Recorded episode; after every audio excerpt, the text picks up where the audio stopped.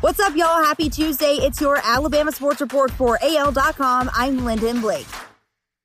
When Alabama season finally kicks off September 26th in Missouri, no position group will bring more experience to the opener than the offensive line.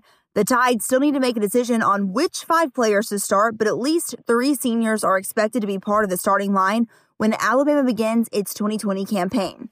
That will be the school's most senior offensive lineman starting an opening game since 2015 when they started three seniors against Wisconsin.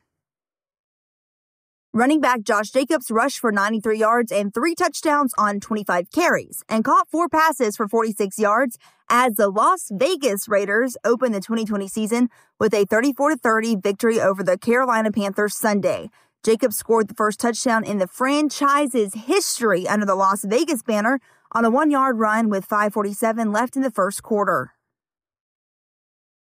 Henry Ruggs III started at wide receiver for the Raiders in his first NFL game after joining Las Vegas in the first round of the 2020 NFL Draft.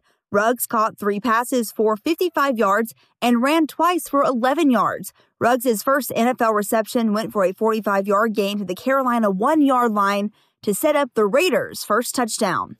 Ruggs went to the locker room after suffering a leg injury, but he was able to return to the game. Julio Jones started at wide receiver for the Falcons and caught nine passes for 157 yards, including a 44 yard reception. Jones reached 150 receiving yards in a regular season game for the 16th time in his career.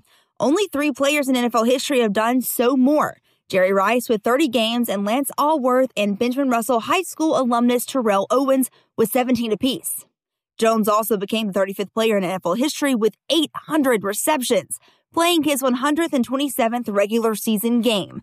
Jones reached the milestone faster than any other player except Antonio Brown, who made his 800th reception in his 126th game.